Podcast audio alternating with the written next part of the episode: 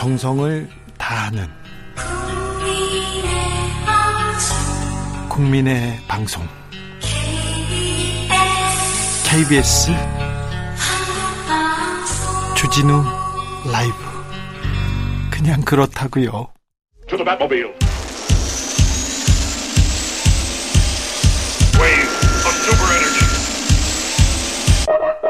주기자의 1분 1987년 6월 10일 경남 마산에서 제16회 대통령배 축구대회가 열리고 있습니다. 한국과 이집트의 경기가 시작됐습니다. 그런데 이집트 선수들이 눈을 비비고 울기 시작합니다. 어떤 선수들은 유니폼으로 코를 막고 괴로워합니다. 급기야 한 선수는 쓰러져서 일어나지 못했습니다. 최루탄 때문이었습니다. 최루탄. 근데 한국 선수들은 멀쩡해요. 잘 뜁니다. 한국 관중들은 동요도 없습니다. 그 당시는 전국적인 시로 체류탄 가스가 일상이었어요. 그래서 한국 사람들은 그렇게 태연했습니다. 심판은 경기를 중단시켰고 성난 관중은 거리 시민과 합세해서 심야 시위를 벌였습니다. 독재 절패 호언 타도. 네. 1987 1987년 6월 거리에서는 시민과 경찰이 충돌했습니다. 하지만 그 어떤 폭력도 약탈도 없었습니다. 시민들은 평화 시위로 군부 독재를 끝내는 혁명을 써 내려갔습니다. 전두환 정권은 군을 동원해서 무력 진압을 계획했습니다. 1980년 광주에서처럼 말입니다. 그런데 마산 축구장에서처럼 매일 불어나는 민주시민들의 행렬에 결국 무릎을 꿇고 말았습니다. 대통령 직선제와 헌법 개정을 약속할 수밖에 없었습니다. 6월 항쟁을 다룬 영화 1987.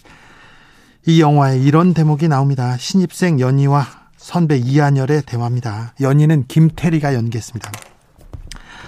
연희가 이렇게 말합니다. 데모하러 가요? 그런다고 세상이 바뀌어요? 왜 그렇게 다들 잘났어? 가족들 생각은 안 해요? 그날 같은 거 안 와요. 꿈꾸지 말고 정신 차리세요. 이한열이 말합니다. 강동원 배우가 연기했죠. 나도 그러고 싶은데 그게 잘 안 돼. 마음이 너무 아파서. 나와 가족보다 우리를, 사회를, 민족을, 국가를 위해 희생하고 헌신한 선배들이 있습니다. 마음이 아파서. 그분들은 숨지거나 다치거나 감옥에 갔습니다. 고문을 당한 사람도 있습니다. 그 이후에도 빨갱이라는 손가락질을 받고 살아야만 했습니다. 신념과 가치를 위해 자기를 바친 그 용감한 선배들에게 우리는 우리 민주주의는 빚을 지고 있습니다. 오늘 제35주년 60민주항쟁 기념식이 대한성공의 성당에서 열렸습니다. 그 앞에서는 민주화운동 유가족들이 모여서 삭발을 해야만 했습니다. 민주화 운동을 하다 숨지거나 다친 분들을 국가에서 인정해주고 예우해 달라고 말입니다. 지금까지 주기자의 1분이었습니다. 밤의 꿈은 아니리 예. 그날이 오면 이한열 합창단입니다. 1987 영화의 OST에 수록됐습니다. 금유수님께서 1987년 6월 대학교 1학년이었습니다. 참 힘들고 바빴던 시절 안 다치고 안 죽고 살아남아서 그날을 맞이했던 것이 참 다행이다고 생각했습니다. 정말 죽을 수도 있다고 생각했거든요. 그렇게 생각하셨군요. 김한수님은 6월 항쟁 참 그때 뜨거운 마음으로 싸워서 이루어진 민주주의네요. 얘기하십니다.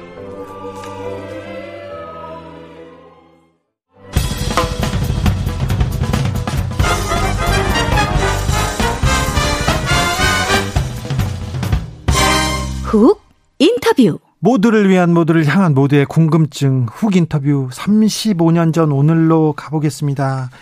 1987년 6월 10일 그때는 대, 민주주의라고 얘기할 수 없었어요. 대통령을 체육관에서 뽑았습니다.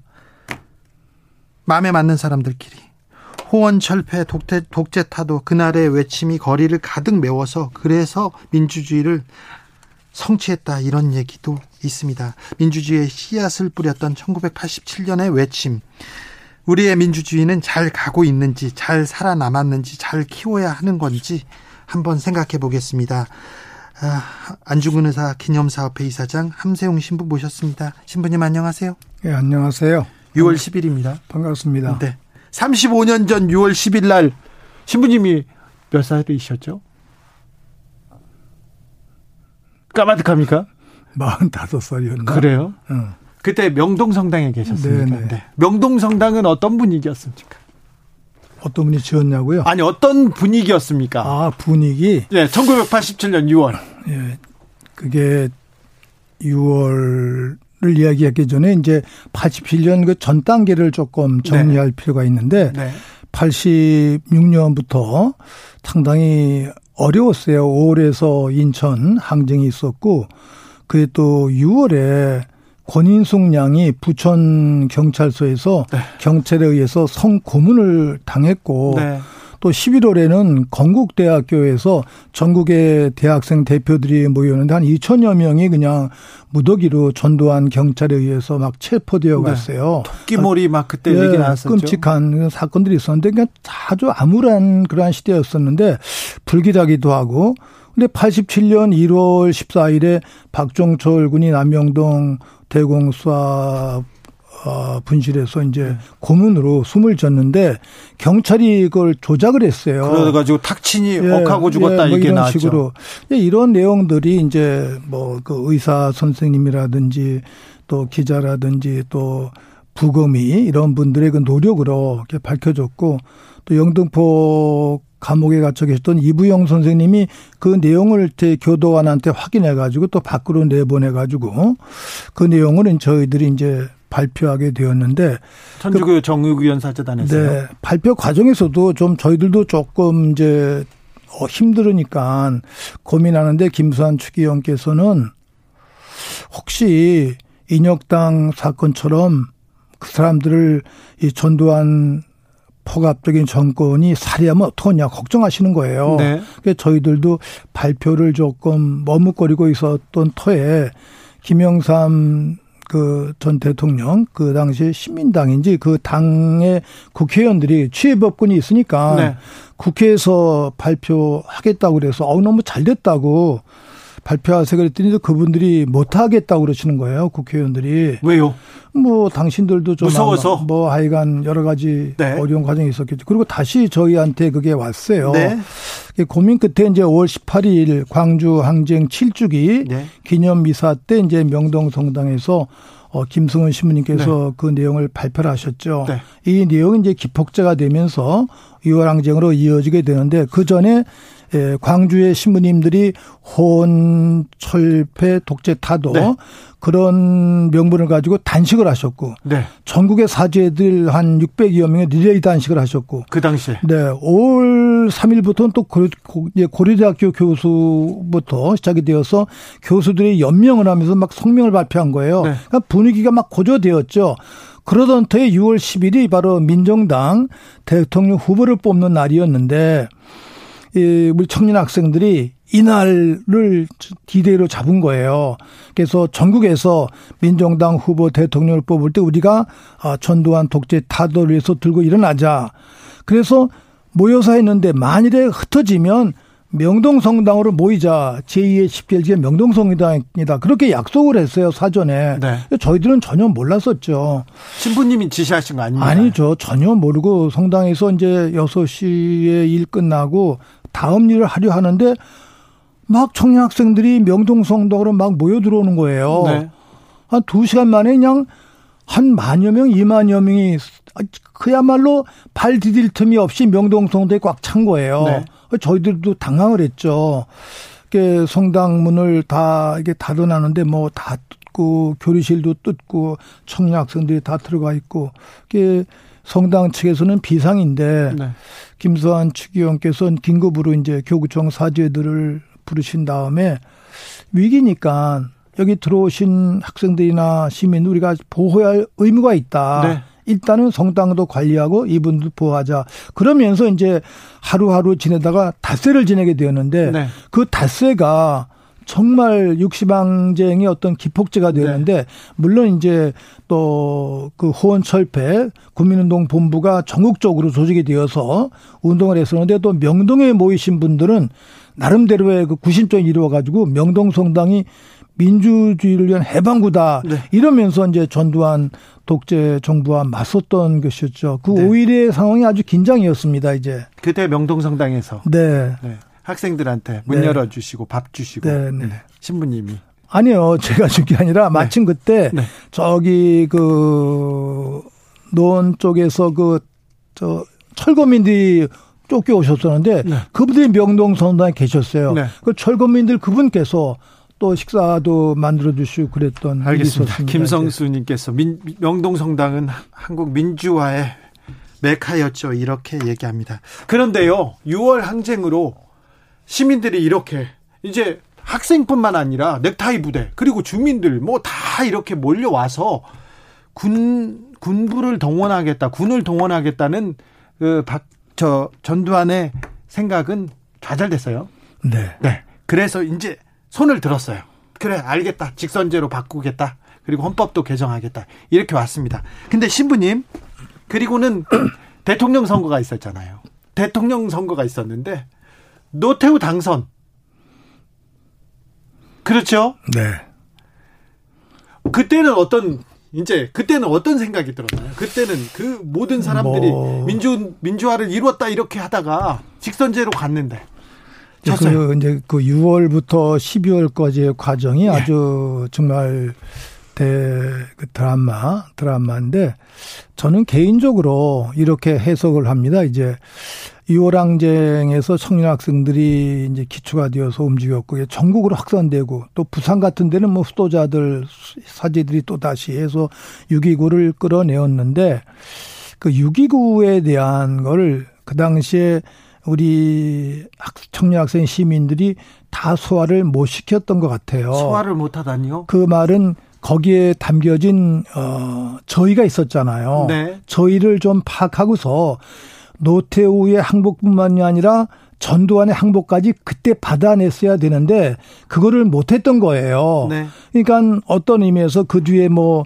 숙이구란 말이 나왔습니다만 결국은 우리 청년 학생들과 민주화 운동하셨던 분들이 좀 속은 면이 좀 있어요. 네. 이 부분이 좀 가슴이 아픈 거죠. 네. 근데 그때 한계는 김영삼 뭐 그 당시에 이제 당 야당 총재하고 또 김대중 선생님 분열 네, 두 분들이 아 그때는 아직 분열이 안 됐어요. 예? 그분들이 모여서 이 6.29 선언을 수락하느냐 거부하느냐 논쟁을 하고 또 많은 종교단체 시민단체 대표들도 모여서 논의를 했는데 어쨌든지 완벽하지 못하지만 이 시점에서 이걸 수락하고 나가자라고 합의를 했어요. 예. 7월 초에. 네. 계속 그걸 받으면서 어 나갔는데 제 개인적인 해석으로는 그 뒤에 이제 노동자 운동들이 그냥 전국에서 특히 이제 울산 마산 같은데 또 부산에서 있었는데 제 생각에 노동자들의 운동이 이 독재 타도에 함께 갔었으면 얼마나 더 좋았을까 이런 생각이 제가 하는데 다 결합되지는 않았군요. 네, 노동자들은 또 임금 투쟁 쪽으로 가신 거예요. 이런 부분에서 조금 이제 틈이 생겼고 그러다가 또 김영삼 전 대통령과 또 김대중 대통령 그 신민당 내에서도 두 정파가 서로 대통령이 될 수 되고 싶기도 하고 될 수 있다고 자신감을 갖는 바람에 이른바 단일화가 안 됐습니다 이제 네. 단일화가 안 된 게 나중에 두 분 다 역사적으로 속죄했습니다만 우리 민주주의 운동사에 있어서 큰 상처 네. 아직까지도 그 상처를 안고 있는 것 같아요. 87년 대선 직전에 칼기 폭파범 그 김현희, 김현희 네. 씨가 김현희 씨가 뭐 그 외국에서 바로 이렇게 송환되는 장면이 있었고요. 대선이 있었습니다. 네네. 네. 그런데 민주 진영에서 이 대선 패배 이후에 상실감이 이만저만이 아니었을 것 같아요. 그, 크죠. 그때 어떤 생각 들으셨어요? 저는요, 이제 87년 그 12월 18일이었나 선거일이 그 다음날 19일이 되겠죠. 아침 미사를 봉헌하는데 어, 정말 그 뭐랄까 실망과 좌절, 아픔, 가슴이 좀 쓰러지더라고요. 그래서 제가 신앙적으로 해석을 한다면 어떤 의미에서 십자가 예수님의 고통과 상통할 수 있는 또 그 밑에 계셔 성모님의 그 고통과 상통할 수 있는 민족적 아픔이랄까 그렇게 간절히 원했던 민주주의 실현을 못하고 여전히 또 군부 독재 후계자가 정권을 대통령이 되었다는 점 상당히 마음이 아팠어요. 네. 그 마음이 아파서 그때 그 체험이 올해 3월 9일에 또 재현이 되었었는데 그거를 제가 올해 체험을 쉽게 넘어갈 수 있었던 거는 그때 체험에 비하면 올해 건도 아무것도 아닌 거예요. 아, 그래서 제가 녹음이 올해 아픔은 제가 녹였습니다 쉽게. 아 그렇습니까? 네. 어, 네. 알겠어요? 네. 신부님, 6월 10일마다 어떤 생각 드세요? 아, 2022년 6월 10일 신부님은 어떻게 와닿습니까? 7480님께서 이렇게 물어봅니다. 이게 이제 6월 10일이 요새 어떤 분들도 글을 쓰셨는데, 1920 7년인가요? 그 순정이 그 이제 세상을 떠나고 나서 장례식 때 네. 61제 차에서 60만세 항쟁이 있었잖아요. 네. 네. 그 내용인데 그 내용도 우리가 기억을 자세히 못 하다가 이 민주주의 60항쟁이 이제 놓쳤는데 60항쟁이 일제 때 한 거였던 그 60만세 의 항쟁과 우리 60 민주항쟁을 우리가 함께 연계해서 기억해야 되지 않을까. 네. 일제 때 항쟁하셨던 독립투사들의 그 정신, 또 독재 항쟁했던 민주투사들의 정신, 나아가서 또 며칠 뒤면 6.15인데 남북의 평화 공존을 위해서 애쓰셨던 그 통일에 대한 열정, 화해, 이 세 물줄기를 합해야 된다고 생각을 하는 거죠. 네. 근데 이걸 합하기가 너무 어렵고 시간이 많이 걸리네요. 네. 지방선거, 대선, 지방선거 어떻게 보셨습니까, 신부님? 뭐 주진우 기자님 보신 것처럼 저도 똑같이 그렇게 봤어요. 네. 저는요 그날 저녁에 이렇게 보다가 기도하고 일찍 잤어요. 네. 그 다음날 일어났더니 그냥 뭐 결과가 그렇게 썩 그 좋진 않았었는데 투표에 응하신 분들이 50.9%라고 그러잖아요. 네. 그러니까 그 투표에 나오지 않으신 분들의 네. 그 마음을 우리가 헤아려야겠다. 그렇죠. 이런, 이런 생각을 하면서 그렇죠. 어. 투표를 어. 안 함으로써 또 의견을 표명하신 분들도 네, 네 있어요. 네, 그런 것까지 좀 헤아려야 될 것 같습니다. 네, 네. 네, 어, 자, 민주화 운동 60을 이끌었던 학생들 대표적인 학생들이 586 기득권이라고 지금 칭해지고 있는데요. 민주화를 위해서 많은 헌신을 하셨는데 어, 이번 선거 때는 그리고 최근에는 586 용태론 계속 나옵니다. 이거 어떻게 보시는지요? 네, 그 말 나온 자체가 조금 슬프죠, 아프고. 네, 그런 말이 나오기 전에 네. 그 당사자들이 그런 말이 나오지 않도록 어, 더 최선을 다해야 되지 않았었나 이런 생각을 하면서 네. 어, 제가 일제 시대 때 나라를 빼앗겼을 때 독립운동을 펼치셨던 분들, 네. 대표적으로 김원봉 같으신 분들, 네. 이 미국과 또 친일파들에 의해서 세워진 그 이른바 미 군정하에서 네. 조사를 받고 네. 또 장택상이나 또 친일파 경찰한테 모욕을 당하고 모욕당했죠. 그러면서 가슴이 얼마나 아팠을까라는 것이 이제 우리가 기록을 통해서 확인하게 되는데 물론 어 각자자 자리에서 다 반성해야 됩니다. 이제 그래서 어 현재 정치권에서 일하고 있는 60년, 70년, 80년대 때 애쓰셨던 분들 그 젊은 세대가 그렇게 지적했을 때 뭐 정면으로 다투기보다는 일단은 아, 내가 참으로 부족했었구나. 초심을 내가 놓쳤었구나. 이랬었구나. 다시 초심으로 가겠습니다. 순수한 그때로 가겠습니다. 이렇게 대답하면서 응답하는 것이 얼마나 아름다울까 이런 네. 생각을 하는 것이죠.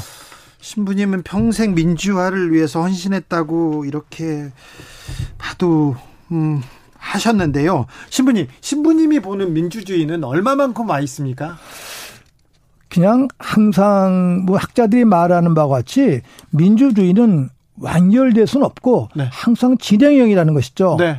우리 그리스도인들의 경우에도 늘 완성을 위해서 구원을 향해서 끊임없이 상승해야 되거든요. 네. 멈춰 있으면 안 돼요. 끊임없이 상승해야 되듯이 민주주의 실현을 위해서도 여기면 됐다라는 것이 아니라 끊임없이 상승하는 과정 인간의 자기 완성과 공동체 선익을 위해서 끊임없이 닦고 양보하고 희생하는 네. 그러한 삶의 에, 방식이 아닐까 이렇게 생각을 하는 것이죠. 네. 영화 배우 정우성 씨가 네. 민주주의는 항상 보살피고 갖고 해야 되는 거구나 이런 얘기를 하더라고요. 어, 그건 이제 정원사의 관점에서는 또 그렇게 말씀하실 수 있네요. 아주 좋은 표현이네요. 네, 네. 촛불 혁명에 대해서 얘기하다가 그런 얘기를 했어요. 네. 신부님, 어, 이명박 사면론, 이재용 사면론 나옵니다. 이 부분은 어떻게 보시는지요?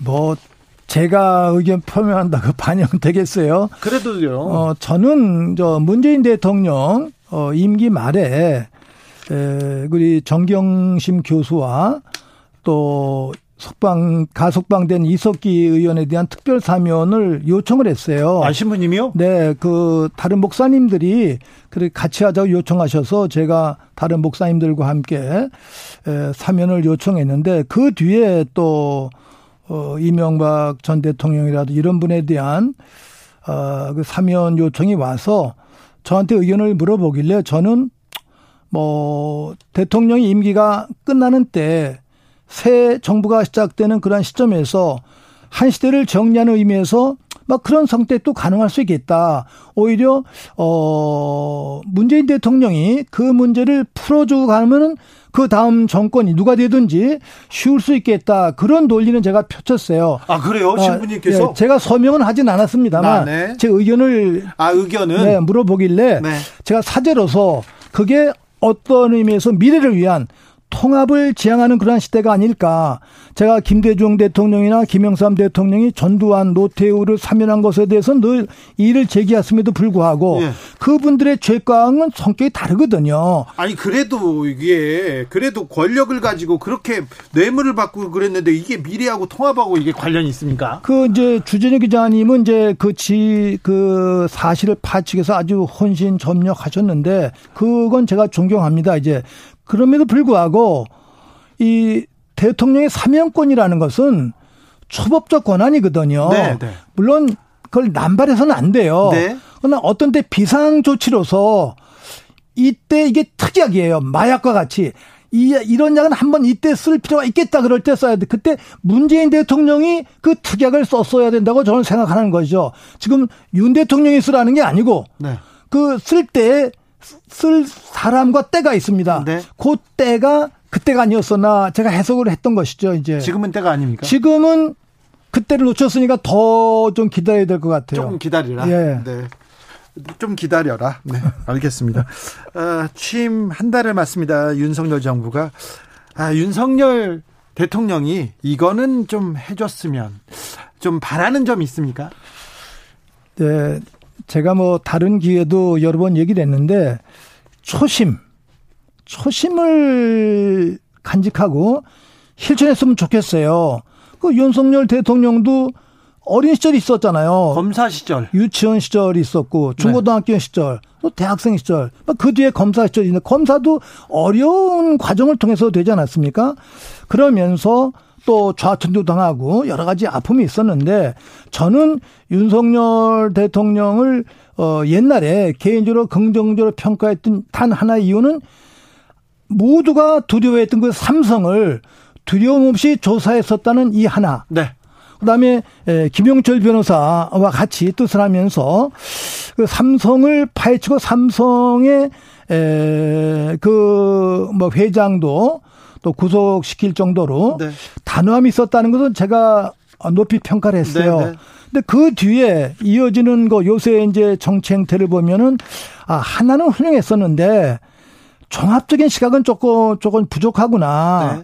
사실 요새 많은 분들이 염증하시는 거는 어 5.16 뭐 박정희 시대 때나 전두환 군부 시대 때 군인들 중심으로 통치했던 거와 똑같이 이분이 검사 출신이니까 검사들 중심으로만 하려는 거 이러한 그 단세포적인 그러한 생각은 좀 도려내야 된다. 이런 생각을 제가 하고 싶네요. 네. 그런 내용들. 알겠습니다. 잘 알아들었겠죠? 네. 말씀 잘 들었습니다. 함세웅 신부였습니다. 감사합니다. 고맙습니다. 정치 피로, 사건 사고로 인한 피로, 고달픈 일상에서 오는 피로. 오늘 시사하셨습니까? 경험해 보세요. 들은 날과 안 들은 날의 차이. 여러분의 피로를 날려줄 저녁 한 끼 시사. 추진우 라이브.